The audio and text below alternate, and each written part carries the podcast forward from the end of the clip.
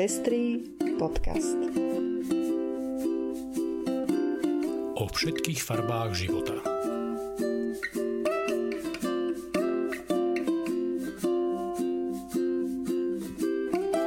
Vítame vás pri 85. vydaní Pestrých správ. Toto sú informácie, ktoré prinášame. Slovensko je na poslednom mieste rebríčka rodinných práv LGBTI ľudí v EÚ. Česká evangelická církev sa ospravedlnila ľuďom s homosexuálnou orientáciou. Bulharsko vydalo doklady dieťaťu dvoch mám. Matovič pretláča svoj prorodinný balíček aj homofóbnymi vyjadreniami. Španielská vláda schválila návrh zákona o menštruačnom voľne. Hlad vo východnej Afrike zostáva v tieni vojny na Ukrajine. Ja som Lucia Plaváková. A ja som Ondrej Prostredník. Ďakujeme, že viacerí nás už podporujete a tešíme sa, že vám záleží na šírení osvety v oblasti ľudských práv a ochrany menšín. Ak sa chcete pridať k našim podporovateľom, nájdite si náš profil na patreon.com. Srdečná vďaka a príjemné počúvanie. Ilga Europe zverejnila 11. vydanie hodnotenia stavu ľudských práv LGBT ľudí v Európe a Centrálnej Ázii. Správa mapuje udalosti medzi januárom a decembrom 2021. Z celého zoznamu základných práv, ktoré sú určené ako štandard ochrany LGBT ľudí, naplňa Slovensko iba 34%, pričom najtragickejšie Slovensko každoročne vychádza v oblasti rodinných práv, ktoré opäť získalo smutných 0 bodov – je to dôsledok pretrvávajúcej ignorácie právnej ochrany párov rovnakého pohľavia a ich rodín na Slovensku. V rámci Európskej únie sa tak v kategórii rodinných práv nachádzame na poslednom mieste rebríčka spoločne s Polskom, Litvou a Rumunskom. Česká evangelická církev sa ospravedlnila ľuďom s homosexuálnou orientáciou. Na zasadnutí svojho vrcholného orgánu synody, ktorý je čosi ako cirkevný parlament, prijali delegáti a delegátky minulý týždeň stanovisko, v ktorom sa okrem iného hovorí. Ak čítame Bibliu od jej stredu, totiž Ježiša Krista, tak nám hovorí zretelne a jasne. Boh vo svojej láske prichádza ku každému z nás. Tým tiež ovšem často prekračuje hranice dané ľudskými predsudkami. Začíname si preto uvedomovať, že cez dosvedčovanie Kristovej lásky sa ľudia homosexuálnej orientácie často v našich zboroch necítia dobre. Je nám to ľúto. Vyznávame, že v minulosti cirkev často týmto ľuďom ubližovala. Ospravedlňujeme sa im. V stanovisku sa tiež hovorí o tom, že cirkev chce byť otvorená aj pre ľudí, ktorí žijú vo vzťahu so svojimi partnermi alebo partnerkami. Prajeme si, aby ľudia s homosexuálnou orientáciou nachádzali v našich zboroch domov a boli tak ako všetci príjmaní i so svojimi partnermi a partnerkami. Toto stanovisko je zaiste v mnohom prevratné a nerodilo sa ľahko. Ukazuje však, ako sú českí protestanti oveľa ľudskejší ako tí slovenskí. Bulharský súd nariadil matrike hlavného mesta Sofie vydať rodný list dieťaťu dvoch mám, z ktorých jedna má bulharské občianstvo a druhá britské občianstvo. Ich dcéra sa narodila v roku 2019 v Španielsku, kde jej bol vydaný rodný list, na ktorom sú uvedené obidve mamy. Nemohli však pre dceru získať španielské občianstvo, keďže ani jedna z mám nie je španielská občianka. Keďže sa dieťa nenarodilo v Británii ani v Gibraltári, nemohli požiadať o britské občianstvo. Bulharské občianstvo tak zostávalo jedinou možnosťou, ktorá by umožnila dieťaťu aj cestovať.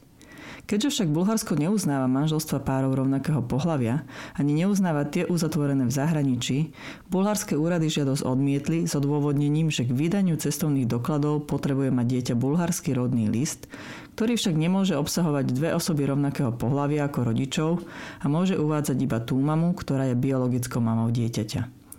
Prípad sa dostal až na Európsky súd, ktorý rozhodol, že bulharské úrady sú povinné zabezpečiť vydanie cestovného dokladu.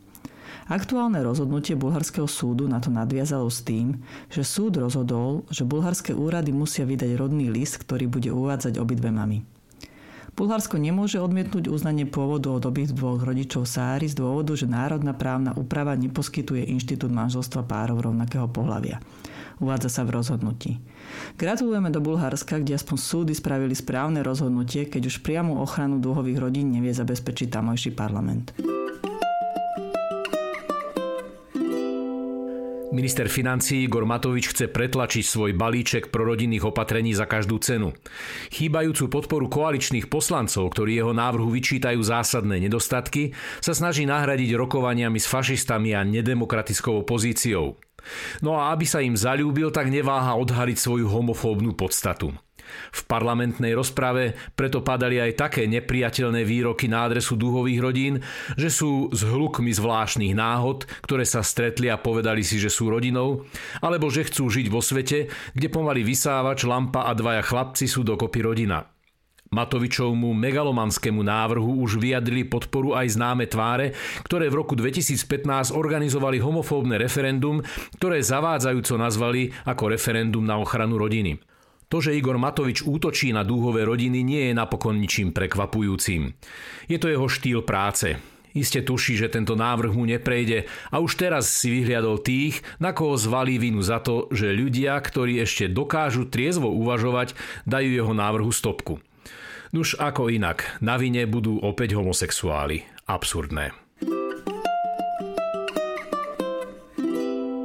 Španielská vláda schválila návrh zákona, ktorý by zaviedol voľno v dĺžke 3 dní pre menštruujúce osoby, ktoré trpia silnými menštruačnými a predmenštruačnými bolestiami.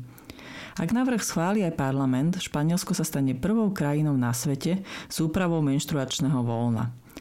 Návrh tiež adresuje otázku menštruačnej chudoby, keď navrhuje zaviesť povinnosť vo vzdelávacích a sociálnych inštitúciách a centrách poskytovať menštruačné potreby tým, čo to potrebujú a zrušiť DPH na menštruačné potreby.